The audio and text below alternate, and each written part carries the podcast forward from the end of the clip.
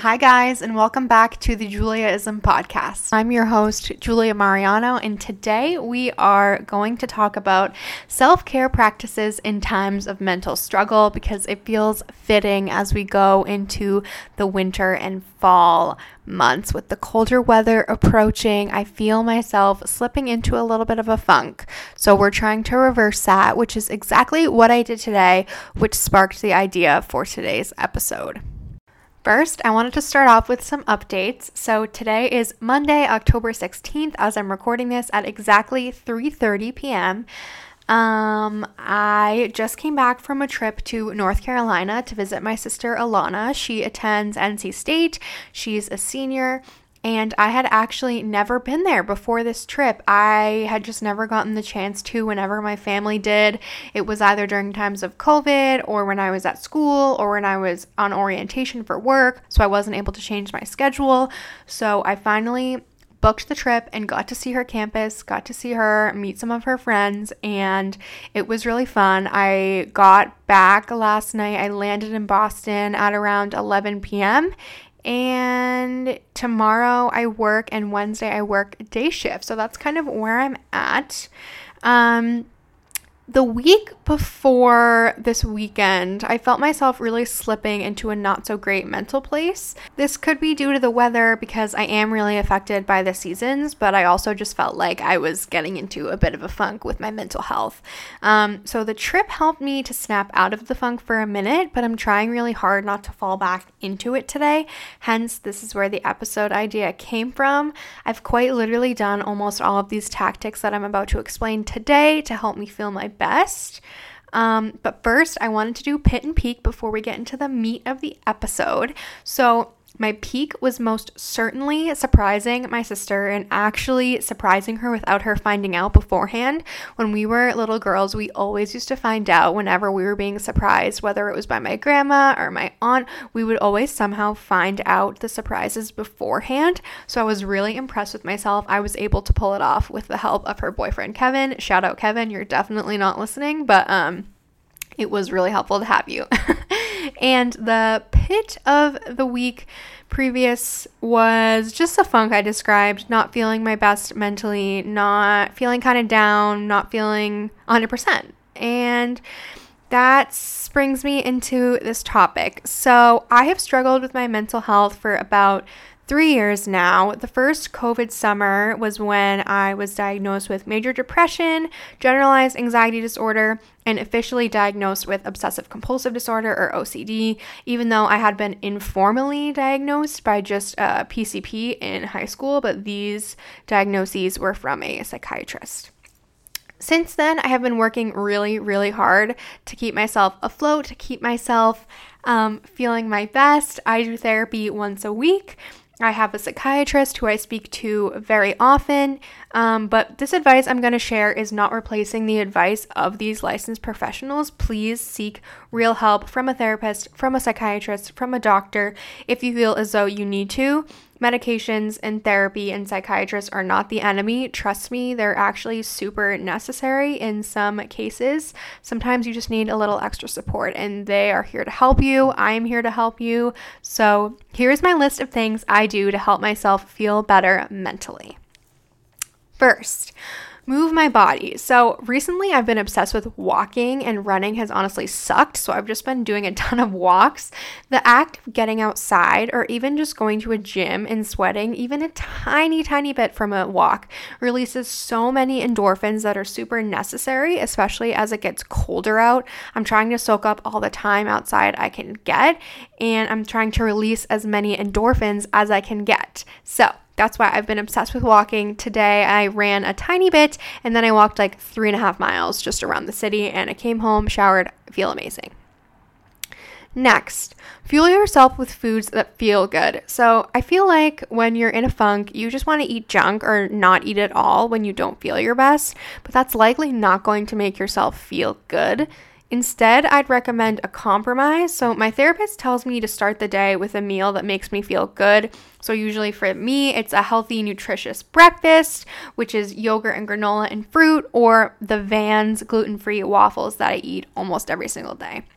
And then if you have a quote unquote unhealthy or not so nutritious meal, you still have the nutrients in your body from the previous meal and then the serotonin from the meal that you really wanted to eat.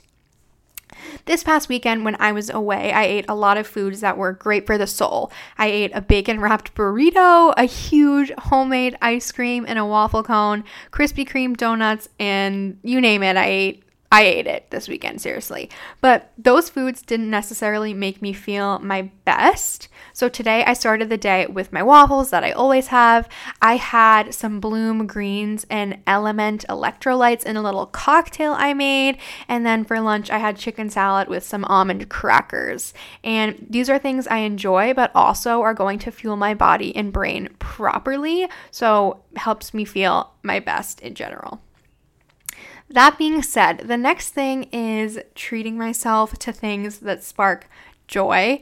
Um, for example, today I bought myself three bouquets of flowers from Trader Joe's and made myself an arrangement of those because I had been meaning to for a while but kept putting it off because it wasn't quote unquote necessary. But today it was. Um, I woke up nervous nervous and anxious and scared I was going to fall back into the funk. So I needed something to look at in my room that sparked joy. And these flowers, I'm literally staring at them currently, are so pretty and actually are such a joy sparker. Even if it's just for the 10 seconds after looking at them, it's something that sparks joy in my brain throughout the day, throughout the next week while I get to look at them. So that is always nice.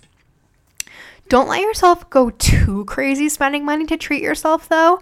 I definitely need to work on this, but today I feel like I've done a good job. So I compromised, I bought the flowers, but I almost treated myself to a blue bottle coffee, but then I remembered that those are like $8 and I like the coffee I make at home better than that. So I walked right by the Blue Bottle, right by the Pavement Coffee House, right by the Starbucks. I didn't walk by a Dunkin'. I probably would have went in if it was a Dunkin', to be honest.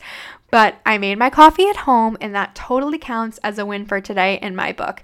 It almost boosts your self esteem knowing that I had the self control, if that makes sense, to not spend the money. Um, it sounds small, but all of this stuff really adds up.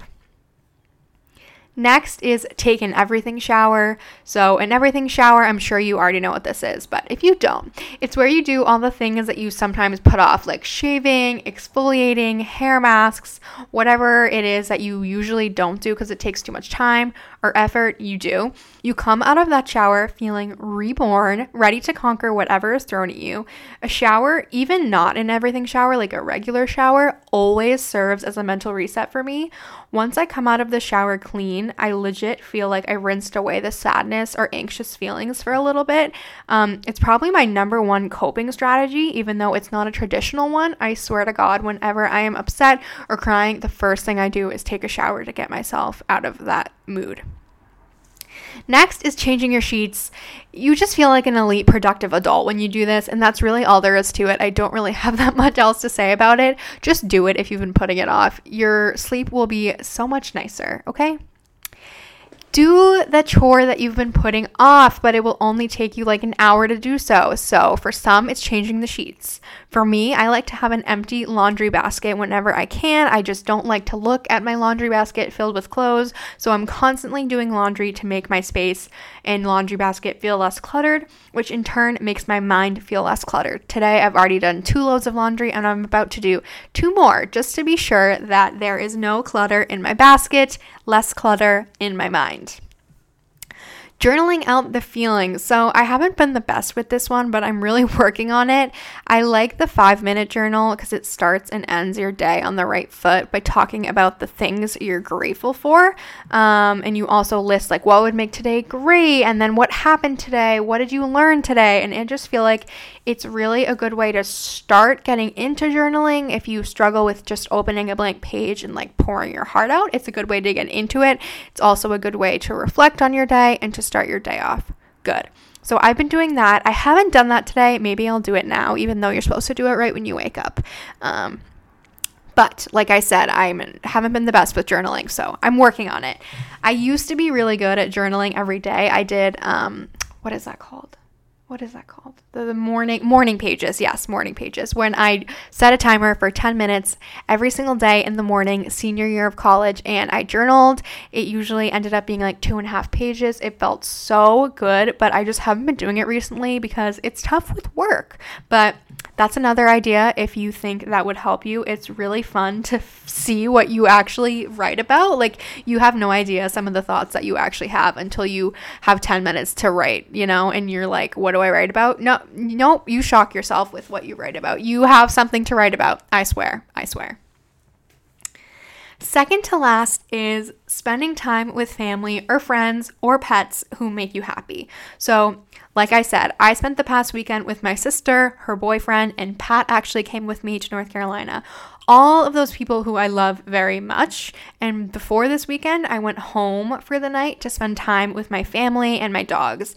Both of these trips were necessary for my mental health. Being with other people or other like living things like dogs or pets, whatever, takes the attention off of you in your mind and puts your focus on something outside of yourself. So instead of sitting in my room alone, going to bed alone, I was, for example, going to bed at home surrounded by my dogs, thinking about my dogs. I wasn't thinking about the thoughts that usually would make me anxious or sad. The last tip here I have is get good sleep. So I am the queen of pulling a grandma and going to bed at literally 8:30 p.m. and it makes me feel so much better waking up in the morning not exhausted. It was so hard for me to stay up you guys this weekend on the college girl schedule. My sister is much more fun than me. She stays up much later than me, so I had to kind of practice that this weekend, but like I said, we're getting back into my self care practices today. I went to bed at midnight last night just because of when I got home, but I promise you I will be going to bed at 8:30 p.m. tonight. If you can't go to bed that early, just try to have the best sleep possible by having good sleep hygiene. So, this is the routine you do before you fall asleep to help you have a good sleep. For me, it's having clean sheets, like I mentioned before, brushing my teeth, doing my nighttime skincare routine, turning on a fan or white noise machine, and then putting on a fresh set of PJs. I like to feel clean and calm when I get into bed.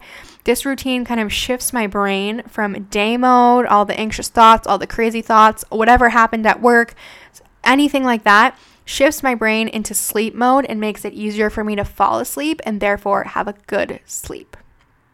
So, I know that was sort of a shorter episode, but I feel like you can take at least one of these tips and maybe have a better day mentally. I really hope you can. And that's really all I have for you guys. I will see you next time. Thanks for listening.